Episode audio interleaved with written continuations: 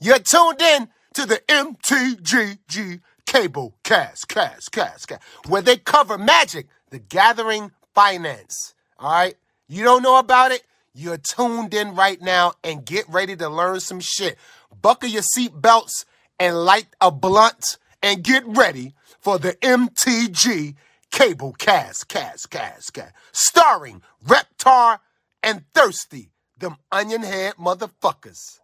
Alrighty guys, welcome to the newest episode of the Cabal Cast. This is something we've been teasing for weeks without having an announcement about an announcement, but the announcement was made over the course of five different announcements that are all linked from one main announcement. For all of the details for It's Finally Happening, the return of the Pro Tour, the return of competitive play, the return of organized play. Uh, there's a literal pyramid scheme involved. There's seven different ways to qualify. There's twelve different ways to get points. I'm making all of these numbers up because it seems like Wizards of the Coast did too. So anyways, let's get started with how this impacts vendors. So uh, at the top, as a vendor, I don't care that the image they chose to display how to get to Worlds is a literal pyramid scheme, which was the first thing I did notice about this.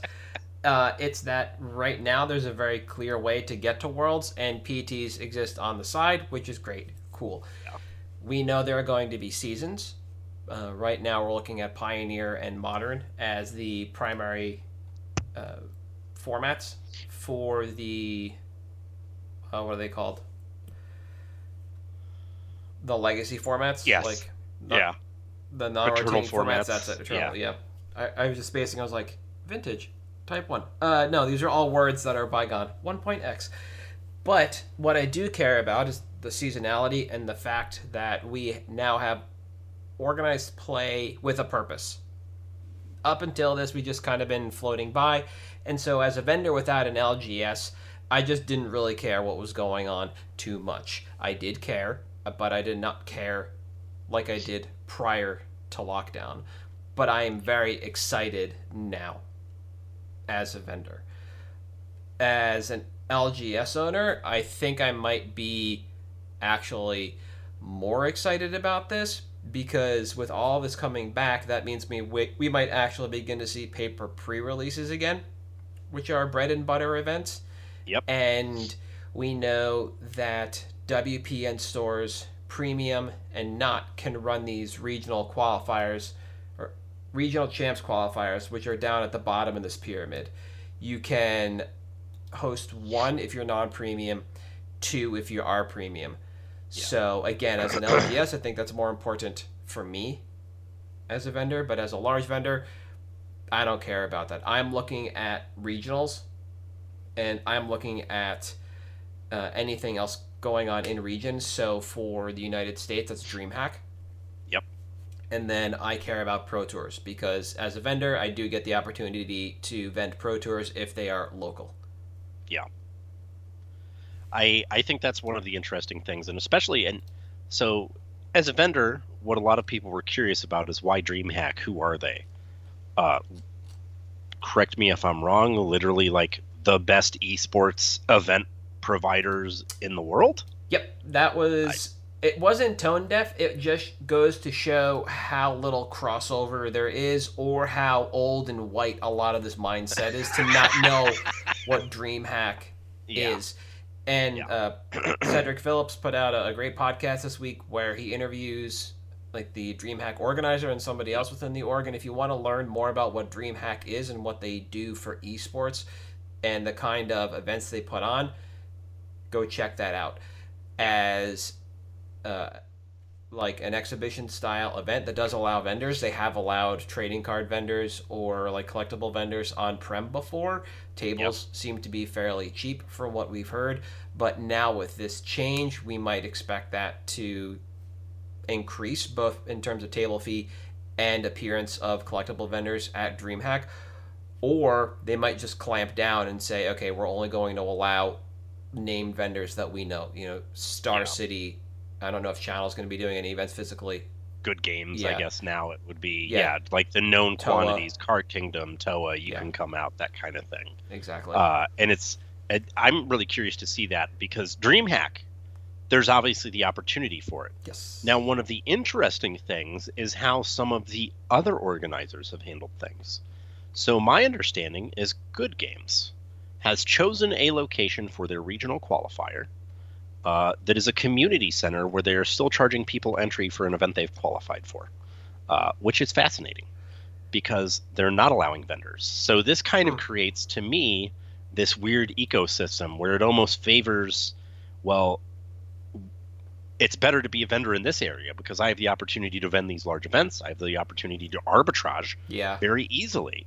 And I think that you may see at these larger events, like your DreamHacks, like the Champions Cup that Big Magic is putting on, like these places that are known. Face to Face is another prime example. Mm-hmm. I could see them opening things up to other vendors and saying, look, come on, vend. It'll be sweet. We... We don't care. It worked for Channel for years. We yeah. have free tables there for ourselves. You can come on and arbitrage whatever you want to do. We don't care. And I think that's the thing that has me most excited as a vendor, is we're getting these big events where there are select opportunities for arbitrage. It feels similar to old events now. Mm-hmm.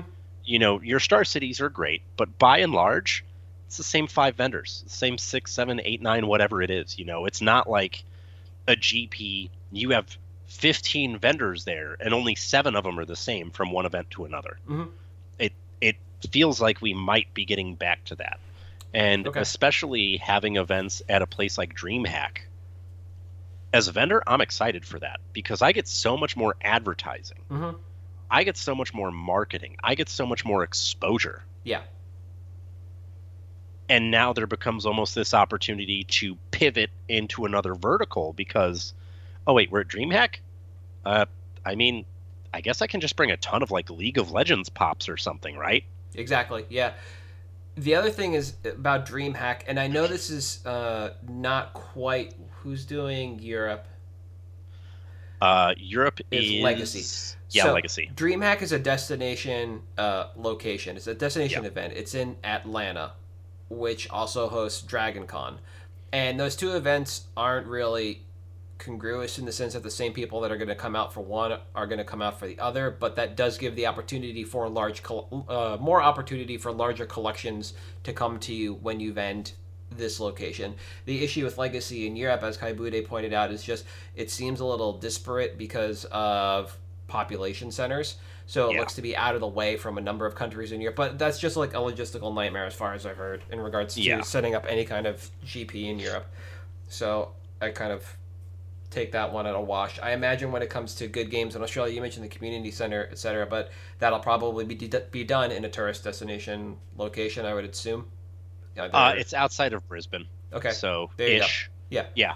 But uh, there's not space for vendors or anything. I think one of the unique things, not from a vendor perspective about this, is that Wizards was like straight up, hey, we're providing the prize money. No, like, question about it. Here's transparency. You don't have to worry about cost to these vendors, whatever. I think that was really cool. And I think also on the topic of these tourist destinations and like having them in good population centers, all of a sudden that incentivizes them to make things more approachable mm-hmm. for not just other vendors, but for your attendees. Yeah. Yep.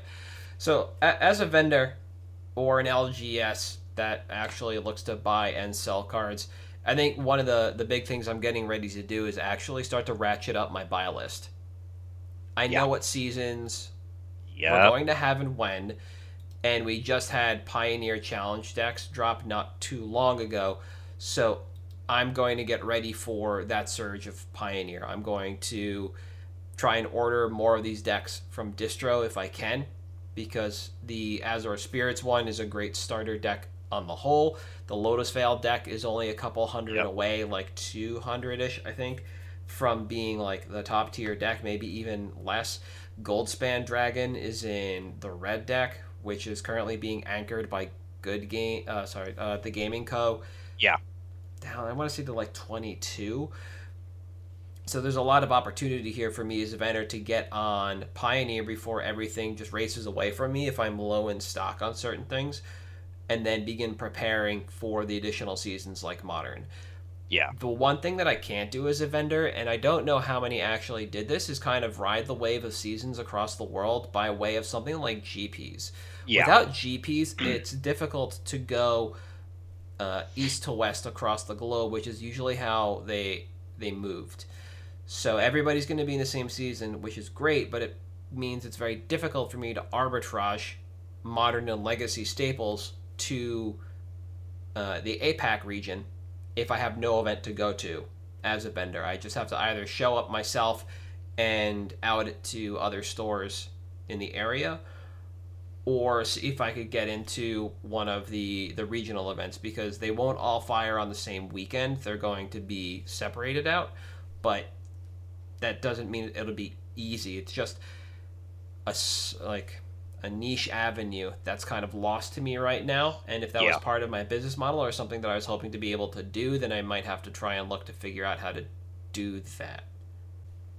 And I think that touches on, you know, something very interesting too, is like, as you're curating your buy list, if you are riding that wave of like mm-hmm. regional to regional, whatever, all of a sudden, is it a destination plays a huge factor in that. Yeah. Because if I'm going to DreamHack, for example, my buy list is probably going to be drastically different than if I'm just going to a qualifier in like Europe or something, mm-hmm. literally because of the exposure of the event. Yeah. Like, all of a sudden, I'm at DreamHack, an event that annually attracts like fifteen to twenty thousand people just for esports. Mm-hmm. And now all of a sudden, I've got this like almost G P-like event. I mean, you, you look at the DreamHack, you know, event page, and they talk about, all right, well, here's the qualifiers. We're also going to have these commander things. Here's our artist alley. Here's our fire at will events. Here's our command zone. Well, twenty K I mean, open, two ten Ks. Before you even like, look at the Magic section, I think you can just tour the other games and you see it's like, yeah. oh, Rocket League Worlds, Counter, C S G O Champs. They've had yep. Smite Worlds before. Like, the they are the epitome to these competitive games to what, uh, you know, Worlds and the Pro Tour are to Magic. Yeah. It, it, it is the, the easiest parallel to make. But to help give people another idea of like what this means logistically for a vendor, just kind of think of it like in the old school way of you have regionals, which didn't even cover an entire seaboard. So no. for me up in New England, we basically were mass to Maine, moving northeast. There was a mid-Atlantic and a South Atlantic. And then nationals were all the like top eight finishers went to go compete, and then you could grind into nats. You can do that at regionals. They are allowing you to grind in at these regional events. But that's the difference, is like, do I want to go to an event that might have like five hundred people at it and a dearth of vendors from the local area? That would be like your regional qualifiers. Or do I just want to hold out for the big event, DreamHack, or maybe do both? But that's kind of the, the equivalent you're looking at. And you would have some of those like localized regional vendors show up at nationals yeah. because there was things like gaming, et cetera, and cool stuff at the time, who were just yeah. heads and tails better and bigger than the competition. So yeah, they were the premier vendor lo- to that local region for regionals, yep. and then also went to nats because they could afford to do so. But the difference in the the population of these events was ridiculous. Yeah. And I think that's something that's worth noting for seeing how this pans out, is, you know, there's obviously, as with every event, some events are more desirable to vend than others. The thing is here, your floor on undesirable events and your ceiling on desirable desirable events is significantly more disparate yeah. than it has been in the past. You know, it used to be, well, it's indie. It'll be an indie event. It's good or bad, but it's usually in the same range. Mm-hmm. Now it can literally be like, well, you know, if I'm a global vendor and I travel to these things and I have the opportunity to vend at, you know, Legacy or Good Games or Kaibude or Oracle, wherever, some of them all of a sudden are like, well, I mean, I'll probably be fine, but I'm going to be insane at this event. Yeah, and it's yeah. almost like, all right, does this now kind of contribute to the death of that global vendor that's at every single international event and domestic? It doesn't matter. Or will we see a return to that? And that's something that obviously there's still a lot of travel loopholes and everything to get around with regional regulations around COVID and everything, but it'll be very interesting to see to me. Yeah. The other thing that's interesting that doesn't get talked about unless you're a vendor and then you make fun of some other people is there's a maximum amount of cash that one person can carry And yep. Customs gets really frisky when they recognize that two people have close to ten thousand dollars and they might work for the same company. So they'll yep. sum that number up, and then one or both of you gets bounced. Yeah. And they have to take the overage. So there, there's also that little bit of logistics, which is kind of fun and wonky to to figure out. But I really think it is like the, the G Ps are the missing step right now. Yeah. And I, since they've canned the parlance for Magic Fests and Mythic Championships, it's just back to G Ps for me. That That's yeah. what they were before. We accepted the new terminology when they wanted to make it a convention, but if they're giving us back the Pro Tour, Worlds, and Regionals, then G Ps all the way. Yeah. And I think, like, as a vendor, that's what I'm really hoping for. I'm hoping for that, yeah. like, maybe twice a month kind of event that I could hit. The last thing I really think about as a vendor is, what does this mean for me in, my, in regards to my sealed versus singles ratio? Like, l- last week... the week before, two weeks ago, we talked about pack cracking, right? And we talked about yeah. how a vendor isn't just going to crack everything. They're going to crack something and leave money on the table, quote unquote, during pre-release season to sell sealed, because that puts you in the black pretty easily. Yep. Now with the return to paper, and uh, before the cast, you mentioned the current season is going to feature uh, both Innistrad sets, Neon Dynasty and New Capenna. Yeah. That's like the season we're in as far as standard sets are concerned. Yep. What does my allocation look like going back to Innistrad, Neo, and then New Capenna? Do I need to start trying to order more if I'm not already ordering my maximum? And now what am I, what do my splits look like? Am I actually popping more sealed for singles than I was, you know, in the last two and a half years when we didn't have O P like this? Yeah. And especially, you know, does this change my hold plans? You know, like, obviously, you, you want to hold cards as long as it takes to make the money, but there is mm-hmm. always that, well, I'm going to reserve an amount of stock. Yeah, exactly. That, that you're speaking of the fact that, you know, most vendors only release like four to eight of something at a time. Yeah. And they'll reload maybe the next day and then reload, and that helps them really set pre uh, pre-sell goals, right? Yeah. Yeah. And then it's like, all right, well, now if it's we're back on this event schedule, well, do I now go a little bit longer with it? Maybe. Do do I hold a lower quantity, or do I reload faster, or is mm. it, all right, well, if I have one hundred copies of Windswept Heath, do I maybe not sell thirty of them and save that for boot stock? Because is it Pioneer season? Is it Modern season? Whatever, yep, because yeah. we've just been in full-on E D H mode for a while now. And now we actually have this seasonal paper event that pays big money. So now is there a shift for some vendors, and I think there will be, mm-hmm. where they basically say, all right, well, we were all aboard the E D H choo-choo, which we're still kind of on the E D H train, but we're going to be a little bit more flexible yeah.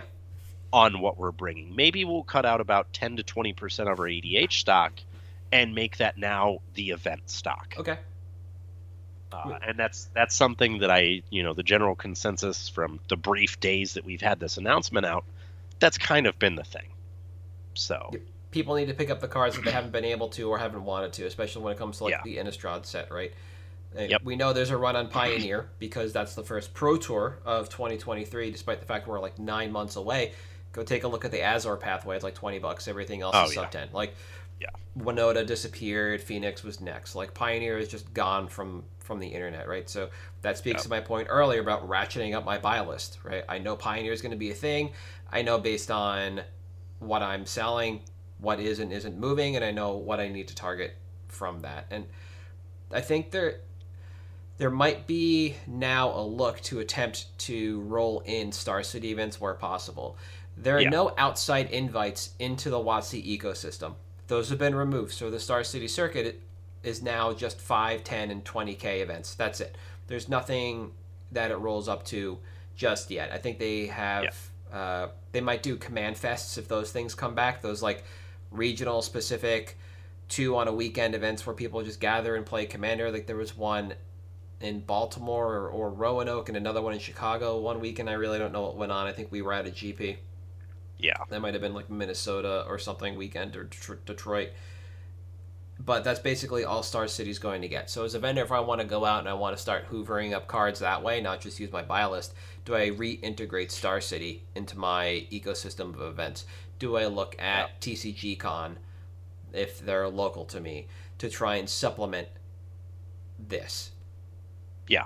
And I, I think that that now all of a sudden having that as a supplemental outlet rather than your primary, I think is actually kind of huge. And I think that, you know, talking about the G Ps being the missing step, I think the undertone for this announcement as a vendor mm-hmm.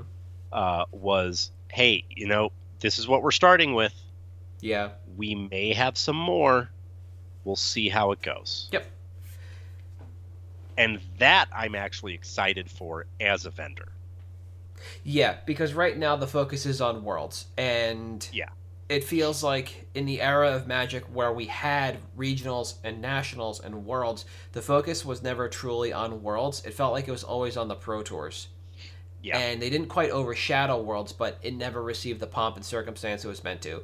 So if you're going to rejuvenate your O P system, especially with somebody as in the thick of it as Huey Jensen is, then it makes sense for them to really focus on regionals or whatever, locality into regionals into Worlds.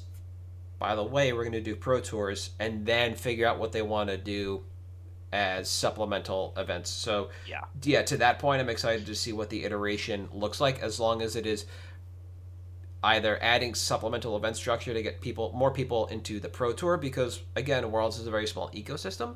It's like um, at some point in time, the field narrows to like forty something invites, forty-two invites. So yeah. It is a very quick bottleneck, and you cut a lot of people out of O P. So I'm hoping it is some kind of event system to get people into Pro Tours while maintaining the pomp and circumstance around Worlds. So I'm hoping that this yeah. is really just the, the bedrock for this is what Worlds is going to look like. We're going to blow it out of the water the first time, and we'll just be iterating on Worlds to make it way better than any of the Pro Tours. Oh, and by the way, here are more ways for you to get to the Pro Tour. Yeah.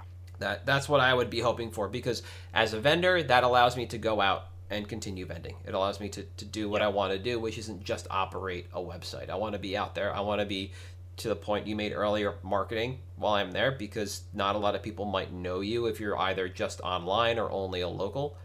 Yeah. And it gives you that kind of great opportunity. It really does, and I think that one of, as a, as a vendor, one of the most underrated things is, about these events is literally being able to put a face to the T C G player name. Yeah.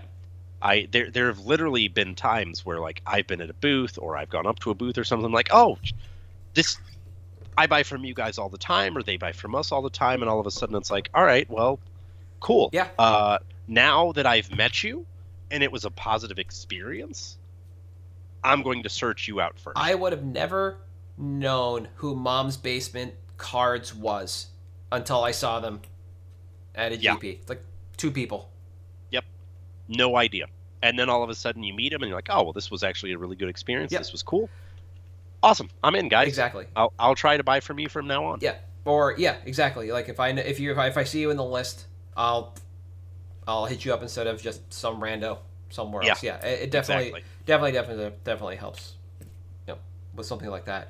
But as far as from from my side of things, like as just purely as a vendor, non-L G S, like I'm sure there's more I'm not thinking of right now, but I'm just kind of reveling in what I have in front of me. There's a lot yeah. of minutia. There are a lot of details to go over. I've listened to a bunch of podcasts about what people think and pe- from people, players who have really dissected it. None of it really seems to impact me right now. Yeah, as a vendor. But if there's anything else from the L, from the L G S side of things that kind of stands out, if you got anything on that?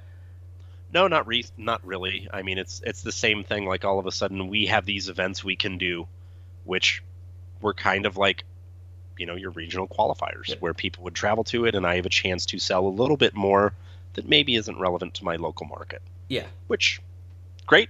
sign me up. Yeah, I am. I don't think there's a player cap on the R C Qs, but I imagine the first one's going to be hell on wheels because you don't know how big a space to get. So that means yeah. possibly an attendance cap, or you get someplace that's too big, and it's going to be weird at the end of the day when you're like, we had to pay a lot more than we made, and that was kind yep. of a poop. But again, all iteration, and you don't know what to expect coming up yeah. into that first one. So, oh, there's only yeah. nothing else unique from the L G S side. I'm ready to run straight through to picks.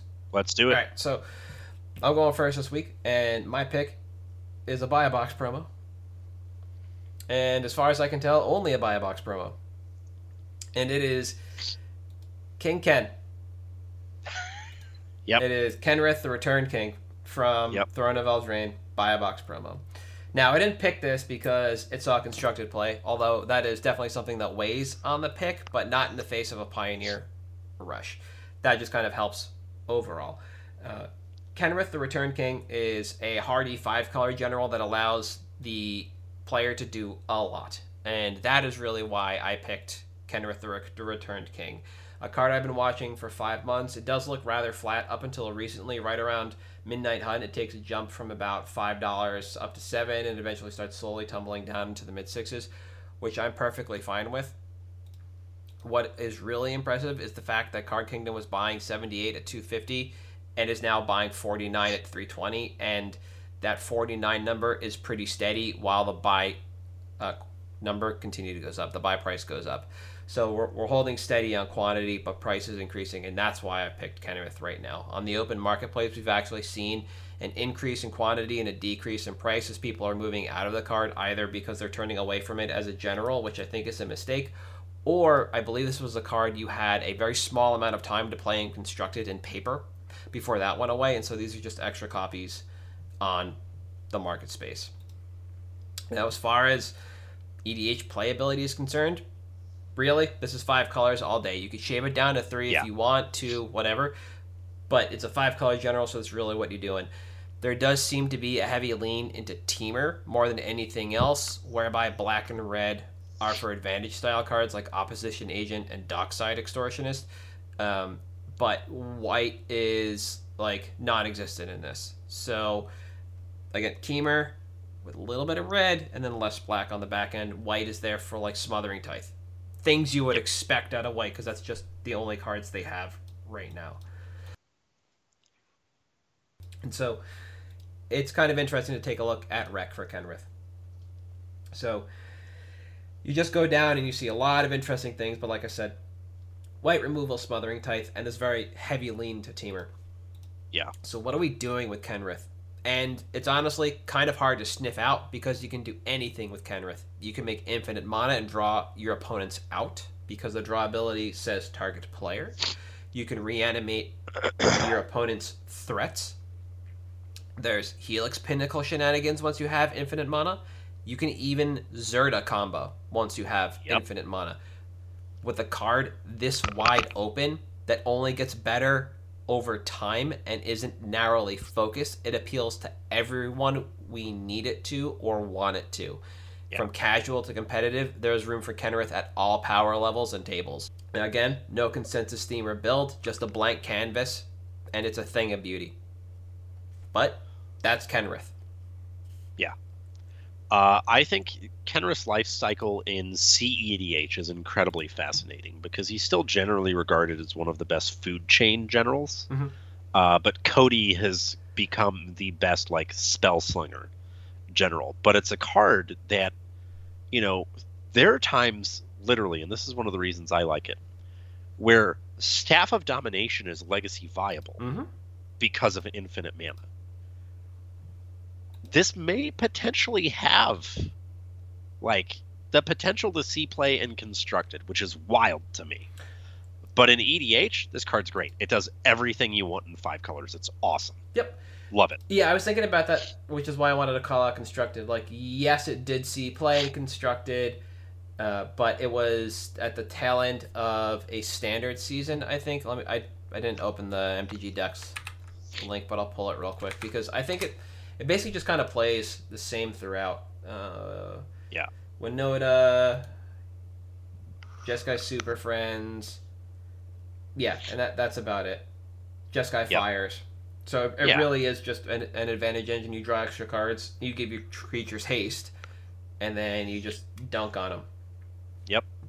But there's also the gain five life mode, putting plus one plus one counters on creatures and reanimating a, a creature card, yours or, or your opponent's. And it's just, again, something that, that's amazing. So as far as Kenrith is concerned in regards to timeline, with a limited supply overall combined with movement on the buy list, mentioned up top, with what looks like a healthy demand, my expectation is that in the next nine months, we'll be able to move any copies we pick up now to buy list.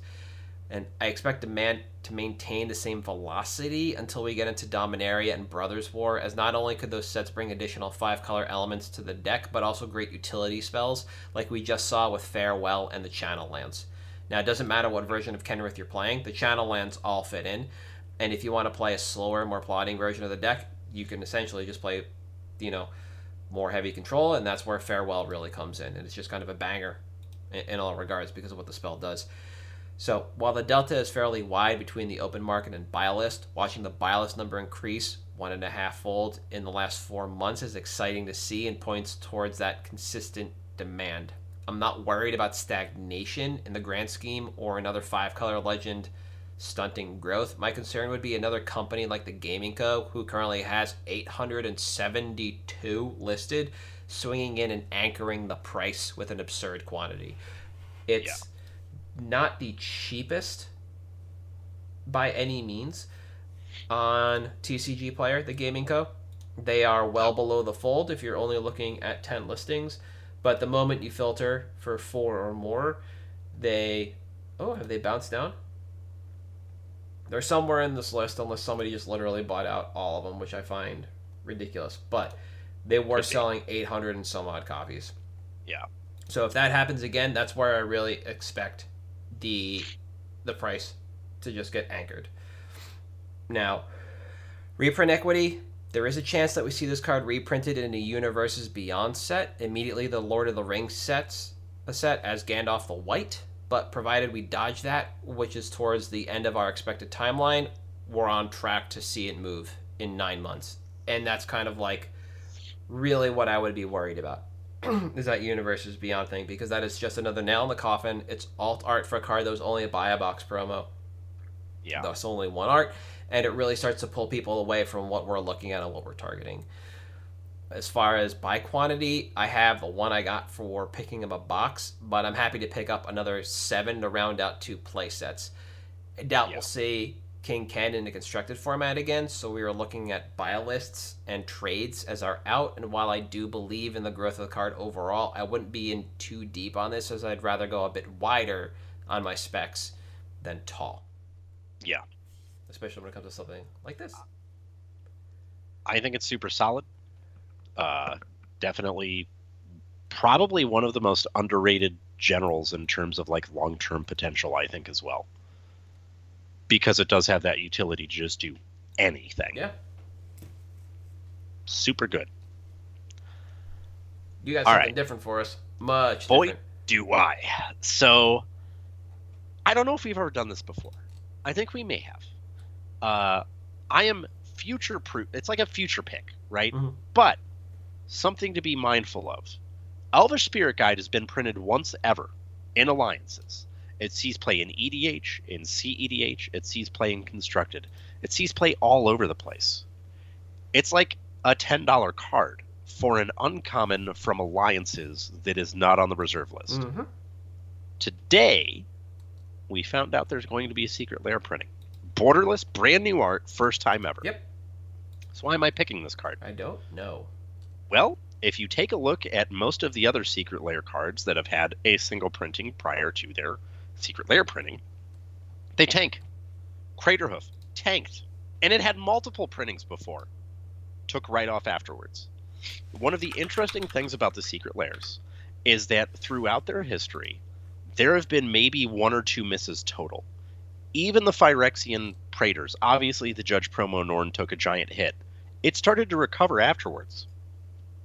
So what I'm saying is a card like Elvish Spirit Guide right now, you can probably pick up on the low because people are trying to dump it in trades because they know there's a reprint incoming. Mm-hmm. The interesting thing about this card is it is viable as an E D H set. So you can get five and be fine. Yep. Because it sees play in Oops All Spells, Sneak and Show, some Elves list. It's all over the place in Eternal formats. Belcher. Belcher. And then it's just good in E D H, too. Mm-hmm. So what I'd be looking at picking up, which I've already picked some up, uh, literally today at work, someone had some in their binder, and I was like, hey, that's getting reprinted. Low's nine. Would you trade them at six? They snapped it off. Great. I get to I get to trade at buy list. Sign me up. Anyways, I'd be looking for about ten to fifteen of these, generally right now, for between five to six. Mm-hmm.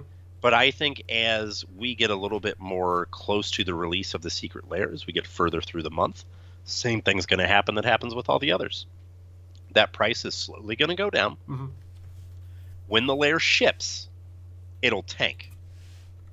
But a month or two later, it's right back up to where it was, because it's one of those eternally viable, not like forever viable, but viable in eternal formats. Yep. Like staple cards. That just works doing degenerate things that isn't a very high print run. And if you think that the Secret Lair print is going to be anywhere near the Alliance's print run, you, we did an episode on print runs from this era. Trust me, it's not going to be anywhere near it to make a huge difference. Uh, but this is one of those things that I saw. I'm like, hey, this is timely. Let's do this. It's not necessarily a market trend, but like a, hey, here's something to be mindful of as a vendor, because this reprint is incoming. Mm-hmm. So you can potentially get this card for less money prior to the reprint, and significantly less money once that reprint ships. Uh, it's kind of like the opposite of what we saw with the Triumphs when Capenna was like, oh, we're releasing them. Okay, cool. So again, I wouldn't go super deep on this. Maybe ten to fifteen, you know, two to three E D H sets. Uh, and I'd try to get them for sub six if I could. I think timeline wise, so end of the month, Secret Lair's done.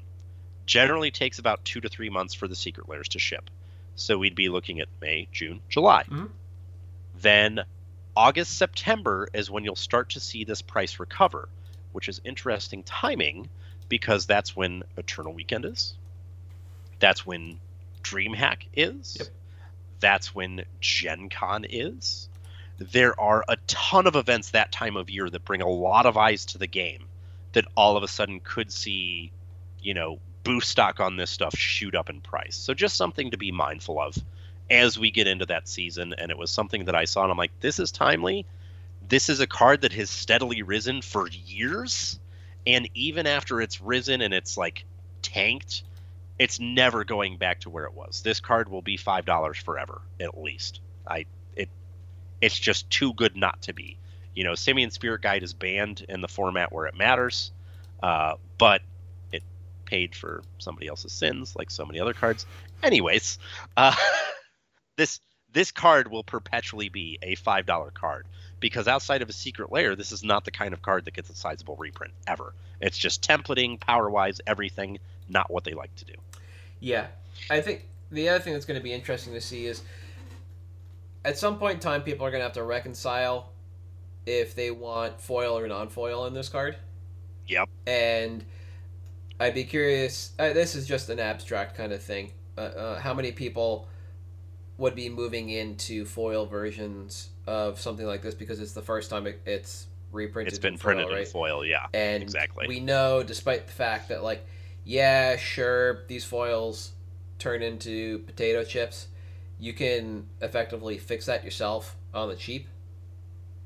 Yep. If that ends up being a, a deterrent overall. So unrelated to the spec in general, I was just thinking about this as I was looking to see which one of the bundles it was in. But it's like what these yeah. first-time foil cards are always kind of interesting.